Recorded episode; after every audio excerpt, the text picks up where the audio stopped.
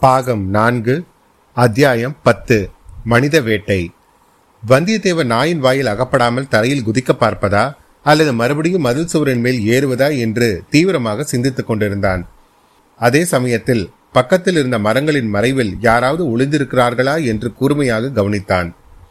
ஒரு மரத்தின் மறைவில் வெள்ளை துணி தெரிவது போல் இருந்தது. சற்று முன் நாயின் குறைப்பு சத்தத்தோடு மனிதரின் சிரிப்பு குரல் கலந்து கேட்டது நினைவுக்கு வந்தது. மனிதர் யாராவது உண்மையில் மறைந்திருந்தால் மனிதனா மனிதர்களா?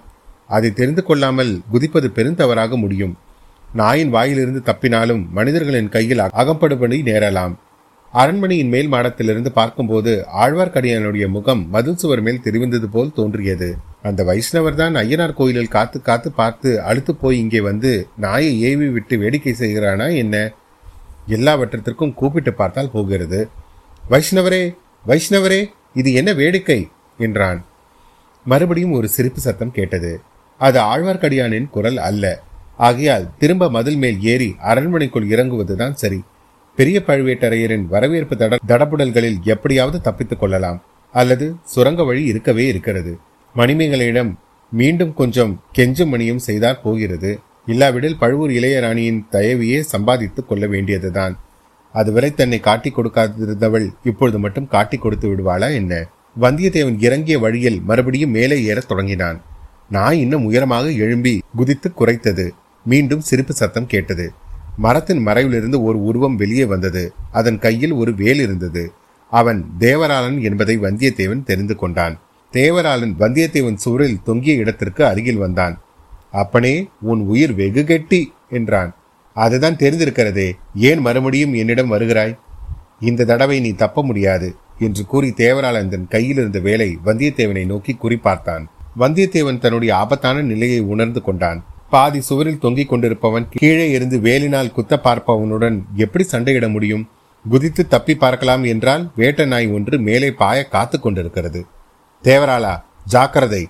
உங்கள் எஜமானி பழுவூர் ராணியின் கட்டளையை ஞாபகப்படுத்திக் கொள். என்னை ஒன்றும் செய்ய வேண்டாம் என்று உங்களுக்கு ராணி சொல்லவில்லையா? தேவராளன் ஒரு பேய் சிரிப்பு சிரித்துவிட்டு பழுவூர் ராணி என் எஜமானி அல்ல. எந்த ஒரு ராணியும் என் எஜமானி அல்ல. பத்ரகாளி துர்கா பரமேஸ்வரி தான் என்னுடைய எஜமானி. என் குல தெய்வமும் துர்கா பரமேஸ்வரி தான். அவளுடைய அருளினால் தான் கடலில் எரிகின்ற கப்பலிலிருந்து தப்பித்து வந்தேன். என்னை தொட்டாயானால் துர்கை உன்னை அதம் செய்து விடுவாள். ஜாக்கிரதை. நீ துர்கையின் பக்தன் என்பது உண்மையானால் இப்போது எனக்கு ஒரு காரியம் செய்ய வேண்டும். அப்போதுதான் உன்னை கொல்லாமல் விடுவேன். என்ன செய்ய வேண்டும்? முதலில் உன்னுடைய நாயை அப்பால் போகச் சொல்லு. இந்த பக்கம் ஒரு வீர வைஷ்ணவன் வந்தான். அவனை தேடி பிடிப்பதற்கு நீ ஒத்தாசை செய்தால் உன்னை சும்மா விட்டு விடுகிறேன். எதற்காக அவனை பிடிக்க வேண்டும்? துர்காதேவிக்கு ஒரு வீர வைஷ்ணவனை பலி கொடுப்பதற்காக நான் சபதம் செய்திருக்கிறேன். அதற்காகத்தான். இந்த சமயத்தில் வந்தியத்தேவன் மதில் சுவரில் பிடித்து தொங்கிக் கொண்டிருந்த சிறிய செடி வேரோடு பெயர்ந்து வர ஆரம்பித்தது. வேலின் முனையில் சிக்காமல் எப்படி தேவராளன் கழுத்தின் மேல் குதிப்பது என்று வந்தியத்தேவன் யோசித்துக் கொண்டிருந்தான். அப்பொழுது அந்த வீரவைணவன் என் அருமை சிநேகிதன். அவனுக்கு ஒருபோதும் நான் துரோகம் செய்ய மாட்டேன். அவனுக்கு பதிலாக என்னையே பலி கொடுத்து விடு என்றான்.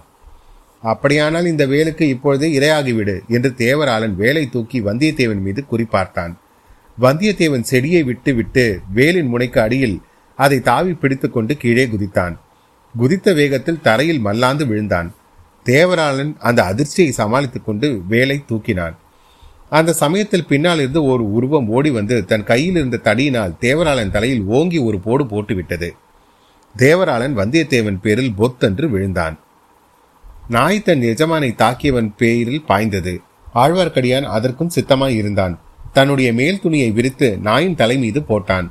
நாய் சில வினாடி நேரத்துக்கு கண் தெரியாத குருடாய் இருந்தது. அச்சமயம் சுருக்கு போட்டு தயாராக வைத்திருந்த காட்டுக்கொடியை அதன் கழுத்தில் எரிந்து வைஷ்ணவ நாயை ஒரு மரத்தோடு சேர்த்து பலமாக கட்டினான். அதற்குள் வந்தியத்தேவன் தேவராளனை தன் மேலிருந்து தூக்கி தள்ளிவிட்டு எழுந்தான். தேவராளன் வைஷ்ணவனுடைய ஒரே அடியில் நினைவு இழந்து மூர்ச்சையாகி கிடந்தான். இருவரும் இன்னும் சில காட்டுக்கொடிகளை பிடுங்கி அவனுடைய கால்களையும் கைகளையும் கட்டி போட்டார்கள். பிறகு வந்தியத்தேவன் வேலையும் ஆழ்வார்க்கடியான் கைத்தடியையும் எடுத்துக்கொண்டு கிளம்பினார்கள்.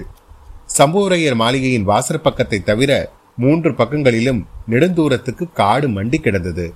அதற்குள்ளே புகுந்து விட்டால் வெளியில் வருவது கஷ்டம். ஆகையால் வந்தியத்தேவனும் ஆழ்வார்க்கடியானும் மதில் சுவர் ஓரமாகவே விரைந்து சென்றார்கள்.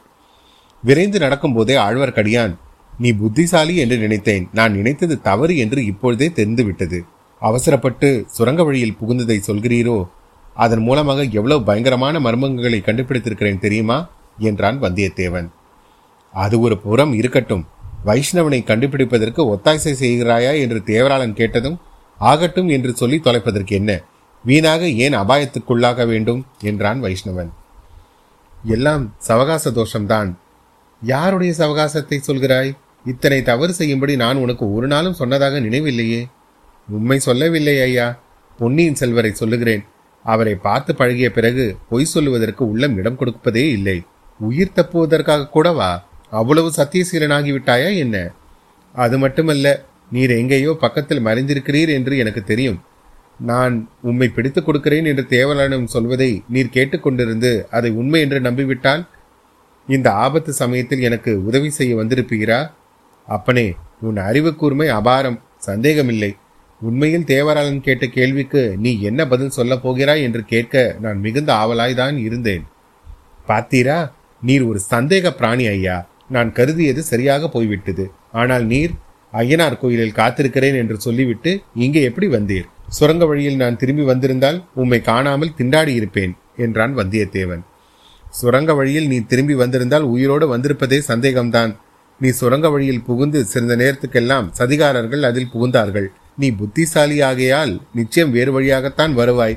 அநேகமாக இங்கே சுவர் ஏறி குதித்து வரக்கூடும் என்று எண்ணினேன். அவ்வாறு எண்ணிக்கொண்டாய் இவ்விடத்துக்கு வந்தீர்? அது மட்டுமல்ல சுரங்கப்பாதையில் புகுந்த சதிகாரர்கள் தேவராளனை மட்டும் வெளியில் காவலுக்கு வைத்துவிட்டு சென்றார்கள். அவர்கள் திரும்பி வரும்போது ஐயனார் கோயிலில் யாரும் இல்லாமல் இருக்க வேண்டாமா? அதற்காக ஏதோ சமிகை சொல்லிவிட்டு புகுந்தார்கள் போலிருக்கிறது. ஆனால் அது என்ன என்று எனக்கு தெரியாது. எல்லோரும் சுரங்கத்துக்குள் புகுந்து விட்டார்கள் என்று நினைத்தேன். நீ உள்ளே போய் அகப்பட்டு கொண்டிருக்கிறாயோ என்று வேறு கவலையாய் இருந்தது. சுரங்கப்பாதையை வெளியிலிருந்து திறப்பதற்கு என்ன உபாயம் என்று தெரிந்து கொள்ளவும் விரும்பினேன். ஆகையால் பலிப்பீடத்தின் அருகில் சென்று அதை திருப்ப முயன்று கொண்டிருந்தேன். காலடி சத்தம் கேட்டு திடுக்கிட்டு திரும்பி பார்த்தேன். தேவராளன் கையில் வேலுடன் வந்து கொண்டிருந்தான். என்னை கண்ட இடத்தில் கொன்றுவிட சதிகார கூட்டத்தினர் வெகு நாளைக்கு முன்பே தீர்மானித்திருந்தார்கள். அது எனக்கும் தெரியும். என் கையிலோ ஆயுதம் ஒன்றும் இல்லை. ஆகையால் ஓட்டம் பிடிப்பதை தவிர வேறு வழி இல்லை. தேவராளனும் தொடர்ந்து ஓடி வந்து கொண்டிருந்தான். அடர்ந்த காடாக இருந்தபடியால் அவனால் என்னை பிடிக்க முடியவில்லை. கொஞ்ச நேரத்துக்கு பிறகு என்னை அவன் தொடர்ந்து வரவில்லை என்று தோன்றியது. வேட்டையை கைவிட்டு விட்டான் என்று எண்ணி காட்டிலிருந்து இனி ராஜபாட்டைக்கு போய்விடலாம் என்று உத்தேசித்தேன். சற்று தூரத்தில் ஒரு குடிசை தெரிந்தது. அதில் ஒரு சிறிய விளக்கு மினுக்கு மினுக்கு என்று பிரகாசித்துக் கொண்டிருந்தது. ராஜபாட்டைக்கு வழி கேட்கலாம் என்று நினைத்து அதை அணுகினேன். சற்று தூரத்திலிருந்து உற்று பார்த்தேன். நல்ல வேலையாய் போயிற்று. குடிசை வாசலில் தேவராளன் நின்று கொண்டிருந்தான். ஒரு பெண் பிள்ளையும் ஒரு நாயும் அவன் அருகில் நின்றார்கள். தேவராளன் பெண் பிள்ளையிடம் ஏதோ சொல்லிவிட்டு நாயை அழைத்து கொண்டு மறுபடியும் புறப்பட்டான். நாய் நான் நின்ற திசையை நோக்கி குறைத்தது. ஆகவே அபாயம் இன்னும் அதிகமாயிற்று. ராஜபாட்டைக்கு போகும் உத்தேசத்தை கைவிட்டு விட்டு காட்டு வழியிலேயே புகுந்து ஓடி வந்தேன். நாய் அடிக்கடி குறைத்து கொண்டே வந்தபடியால் அவர்கள் எங்கே வருகிறார்கள் என்பதை நான் ஊகிக்க முடிந்தது. ஓடி வந்து கொண்டிருக்கும் போதே மூளையும் வேலை செய்து கொண்டிருந்தது. இரவு முழுவதும் காட்டில் சுற்றி கொண்டிருப்பது அசாத்தியம். எப்படியும் அவர்கள் வந்து பிடித்து விடுவார்கள். கையில் வேலுடன் கூடிய தேவராளனையும் வாயில் பல்லுடன் கூடிய வேட்டை நாயையும் ஏக காலத்தில் சமாளிப்பது சுலபமல்ல. அச்சமயத்தில் இப்பெரிய மாளிகையின் மதில் சுவர் தெரிந்தது. மதிலில் ஏறி உள்ளே குதித்து விட்டால் எப்படியாவது சமாளித்துக் கொள்ளலாம் என்று எண்ணினேன். அப்படியே ஏறிவிட்டேன். அச்சமயம் நீ அரண்மனை மேல் மாடத்தில் ஓடி வந்து கொண்டிருப்பதை பார்த்தேன். நீ மதில் ஏறி வெளியே குதிப்பதற்குத்தான் ஓடி வருகிறாய் என்று தெரிந்து கொண்டு மறுபடியும் கீழே குதித்தேன். நாம் இரண்டு பேருமாக சேர்ந்து தேவராணியும் அவனுடைய நாயும் சமாளித்து விடலாம் என்ற நம்பிக்கை ஏற்பட்டது. அதற்குள் நாய் குறைக்கும் சத்தம் கேட்கவே பக்கத்தில் இருந்த மரத்தின் மேல் ஏறிக்கொண்டேன். நாயும் தேவராளனும் நான் ஏறி இந்த மரத்தை அணுக்கித்தான் வந்தார்கள். அதற்குள் நீ மதில் சுவலிருந்து இறங்கியது தேவராளனின் கண்ணில் பட்டது போலும். நாயையும் அழைத்து கொண்டு நீ இறங்கும் இடத்தை நெருங்கினான். பிறகு நடந்ததெல்லாம் தான் உனக்கே தெரியுமே. வைஷ்ணவரே விதியின் வலிமையை பற்றி உமக்கு அபிப்பிராயம் என்ன? என்று வந்தியத்தேவன் கேட்டான். இது என்ன கேள்வி? திடீரென்று விதியின் பேரில் உன்னுடைய எண்ணம் போனது ஏன்? ஒவ்வொருவனும் பிறக்கும் போதே இன்னைக்கு இன்னபடி ஒவ்வொருவரும் பிறக்கும் போதே இன்னாருக்கு இன்னபடி என்று பிரம்மதேவன் தலையில் எழுதி விடுவதாக சொல்லுகிறார்களே அதை நீர் நம்புகிறீரா இல்லையா? இல்லை எனக்கு விதியில் நம்பிக்கை இல்லை. விதியை முழுவதும் நம்புவதாய் இருந்தால் பரந்தாமனிடம் பக்தி செய்து உயலாம் என்பதற்கு பொருள் இல்லாமல் போய்விடும் அல்லவா ஆழ்வார்கள் என்ன சொல்லியிருக்கிறார்கள் என்றால் ஆழ்வார்கள் எதையாவது சொல்லியிருக்கட்டும். எனக்கு விதியில் பூர்ண நம்பிக்கை உண்டாயிருக்கிறது. விதியின்படியே தான் எல்லாம் நடக்கும் என்று கருதுகிறேன். இல்லாமல் போனால் இன்றைக்கு நான் தப்பித்து கொண்டு வந்திருக்கவே முடியாது. அப்பனே விதியினால் நீ தப்பித்து வரவில்லை. மதியின் உதவியினால் தப்பித்து வந்தாய். இல்லவே இல்லை. என் மதி என்னை ஆழம் தெரியாத அபாயத்தில் கொண்டு போய் சேர்த்தது. விதி என்னை அதிலிருந்து கரையேற்றி விட்டது இப்படி இவர்கள் பேசிக்கொண்டு கொண்டிருக்கும் போதே காட்டை கடந்து விட்டார்கள். கடம்பூர் அரண்மனையின் முன்வாசல் அங்கு ஒரே அல்லோல் கல்லோலமாக இருந்ததும் தெரிந்தது. பழுவேட்டரையரின் யானை குதிரை பரிவாரங்கள் வெளியிலிருந்து வாசலை நெருங்கி வந்து கொண்டிருந்தன. அமோகமாக அலங்கரிக்கப்பட்டிருந்த அரண்மனை வாசலில் சம்புவரையரும் அவருடைய பரிவாரங்களும் வரவேற்பதற்காக காத்திருந்தார்கள். நூற்றுக்கணக்கான தீவர்த்திகள் இரவை பகலாக்கிக் கொண்டிருந்தன. பேரிகைகள் முரசுகள் கொம்புகள் தாரைகள் தப்பட்டைகள் ஒன்று சேர்ந்து முழங்கின. ஆழ்வார்க்கடியான் வந்தியத்தேவனுடைய கையை பிடித்து இழுத்து வா போகலாம். யாராவது நம்மை பார்த்துவிடப் போகிறார்கள் என்றான். இந்த பக்கம் ஒருவரும் பார்க்க மாட்டார்கள். பார்த்தாலும் என்னுடைய விதி என்னை காப்பாற்றும். பெரிய பழுவேட்டரையர் யானை மீது வந்து இறங்கும் காட்சியை பார்க்க வேண்டாமா? அது மட்டும்தானா? பழுவூர் ராணி நந்தினி அவளுடன் யானை மீதில் வந்து இறங்குகிறாளா? அல்லது மூடு பல்லக்கில் வருகிறாளா என்று பார்க்கவும் விரும்புகிறேன். தம்பி விதி எப்போதும் உனக்கு அனுகூலமாக இருக்கும் என்று எண்ணாதே. ஒரு மாய மோகினியின் உருவத்தில் வந்து உன்னை குடை கவிழ்த்தாலும் கவிழ்த்துவிடும். அப்படியெல்லாம் மயங்கி விடுகிறவன் நான் அல்ல வைஷ்ணவரே. அதற்கு வேறு ஆட்கள் இருக்கிறார்கள். கம்பீரமான யானை வந்து அரண்மனை வாசலில் நின்றது. அதன் மேலிருந்து பெரிய பழுவேட்டரையர் இறங்கினார். அவரை தொடர்ந்து பழுவூர் இளையராணியும் இறங்கினாள்.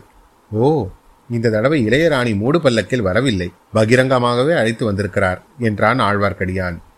அதை தெரிந்து கொள்ளத்தான் விரும்பினேன். இனி போகலாம் என்று வந்தியத்தேவன் பின்னால் சென்றான். ஆனால் அப்போது ஆழ்வார்க்கடியான் பின் செல்வதற்கு அவ்வளவு அவசரப்படவில்லை. மேலும் அந்த இடத்திலேயே நின்று கொண்டிருந்தான். பழுவூர் இளையராணி நந்தினியை கண்கொட்டாமல் பார்த்து கொண்டிருந்தான். தற்செயலாகவோ அல்லது அவனுடைய மனோசக்தியினாலோ இழுக்க இழுக்கப்பட்டதினால்தான் என்னமோ நந்தினி அந்த பக்கம் திரும்பி பார்த்தாள். ஆழ்வார்க்கடியானுடைய முகம் இருண்ட மரங்களின் மத்தியிலிருந்து எட்டி பார்த்து கொண்டிருந்ததை கூர்ந்து கவனித்தாள். அவள் முகத்தில் உடனே பீதியின் சாயல் பரவிற்று. இளையராணியின் முகமாறுதலை பெரிய பழுவேட்டரையர் கவனித்தார். அவள் பார்த்த திசையை அவரும் ஒரு தடவை கூர்ந்து நோக்கினார். இரண்டு உருவங்கள் நெருங்கி வளர்ந்திருந்த மரங்களின் இரண்டு நிழலில் மறைந்து கொண்டிருந்தன. உடனே சம்புவரையரின் காதோடு ஏதோ சொன்னார். சம்புவரையர் தம்முடைய வீரர்கள் இருவருக்கு ஏதோ கட்டளையிட்டார். பழுவேட்டரையரும் இளையராணியும் அமோகமாக வாத்திய கோஷங்களுக்கிடையில் அரண்மனை வாசலில் வழியாக உள்ளே பிரவேசித்தார்கள். அதே சமயத்தில் இரண்டு குதிரை வீரர்கள் அரண்மனை மதிலை சுற்றியிருந்த காட்டிற்குள் பிரவேசித்தார்கள். குதிரைகளை காட்டுக்குள் அவர்கள் கஷ்டத்துடன் செலுத்திக் கொண்டு போனார்கள். வெகு தூரம் சென்றும் யாரும் இருப்பதாக தெரியவில்லை. கிட்டத்தட்ட காட்டை கடந்து அப்புறத்தில் சமவெளியாக இருந்த திறந்த மைதானத்தை அண்டை வந்து விட்டார்கள் அண்ணே காட்டில் ஒருத்தரும் இல்லை. கிழவனோட மனப்பிராந்தி தான் என்று அவர்களில் ஒருவன் கூறினான். அச்சமயம் நாய் ஒன்று அவர்களுக்கு எதிரே ஊழையிட்டுக் கொண்டு வந்தது. தம்பி நாய் எப்போது ஊழையிடும் தெரியுமா? என்று மற்றவன் கேட்டான். யாராவது செத்து போனா ஊழையிடும் என்றான் இன்னொருவன். பேய் பிசாசு வேதாளம் உதவிகளை கண்டாலும் உலையிடும் என்றான் இன்னொருவன். உன்னை பார்த்துதான் பிசாசு என்று நினைத்து கொண்டு விட்டதோ என்னமோ? இல்லை தம்பி உன்னை வேதாளம் என்று எண்ணிக்கொண்டு விட்டது. இச்சமயத்தில் அவருடைய தலைக்கு மேல் பயங்கரமான பேய் சிரிப்பை கேட்டு இருவரும் திடுக்கிட்டு அண்ணாந்து பார்த்தார்கள். இரண்டு பேரின் தலைக்கு மேலேயும் இரண்டு மரக்கிளைகளின் இரண்டு வேதாளங்கள் உட்கார்ந்திருந்தன. இரண்டு வேதாளங்களும் அந்த இரண்டு வீரர்களின் கன்னத்திலும் பளீர் என்று அரைந்தன. கழுத்தை பிடித்து நெட்டி கீழே தள்ளின. பிறகு அந்த பொல்லாத வேதாளங்கள் குதிரைகளின் மீது ஏறிக்கொண்டு காட்டை கடந்து திறந்த மைதானத்தில் விரைந்து சென்றன. அத்தியாயம் பத்து நிறைவுற்றது. அத்தியாயம் பதினொன்று. தோழனா துரோகியா. மணிமுத்தா நதி வெள்ளாற்றில் கலக்கும் வனப்பு வாய்ந்த இடத்தை தாண்டி ஆதித்த கரிகாலனும் அவனுடைய தோழர்களும் பரிவாரங்களும் வந்து கொண்டிருந்தார்கள். முதல் நாள் இரவு திருமுதுகுன்றத்தில் இளவரசருக்கு நடந்த உபச்சாரங்களை பற்றியும் அந்த கஷேத்திரத்தில் நடந்து கொண்டிருந்த ஆலய திருப்பணிகளை பற்றியும் அவர்கள் பேசிக்கொண்டு வந்தார்கள். திருமுதுகுன்றத்தில் சுந்தரமூர்த்தி நாயனார் செய்த காரியம் எனக்கு ரொம்ப பிடித்திருக்கிறது என்றான் பார்த்திபேந்திரன். எதை பற்றி சொல்லுகிறாய்? என்று ஆதித்த கரிகாலன் கேட்டான். கிழவியை பாடமாட்டேன் என்று சொன்னதைத்தான் அது என்ன? எனக்கு தெரியாதே. விவரமாக சொல் என்றான் ஆதித்த கரிகாலன். சுந்தரமூர்த்தி நாயனார் கஷேத்திர யாத்திரை செய்து கொண்டு வந்தபொழுது திருமுதுகுன்றம் என்னும் விருதாச்சலத்துக்கு வந்தார். வழக்கம் போல் அந்த ஊர் சிவாலயத்துக்கு சென்றார். பட்டர்கள் நாயனாருக்கு சுவாமி தரிசனம் பண்ணிவிட்டு எங்கள் ஊர் இறைவன் பேரிலும் பதிகம் பாடி அருள வேண்டும் என்று கேட்டுக்கொண்டார்கள். பார்ப்போம் இந்த ஆலயத்துள்ள சுவாமியின் பெயர் என்ன? என்று சுந்தரர் கேட்டார். திருமுதுகுன்றம் என்ற பெயர் கொண்டு வந்த சிவாலயத்தில் உள்ள சுவாமிக்கு விருதகிரீஸ்வரர் என்று பெயர் சூட்டியிருந்தார்கள் பட்டர்கள். அந்த பெயரை சொன்னார்கள். நாயனாரின் முகம் சுருங்கியது. போயும் போயும் கிழவரையா பாட வேண்டும் என்று மனதில் எண்ணிக்கொண்டு போகட்டும் அம்மன் பெயர் என்ன? என்று வினவினார்.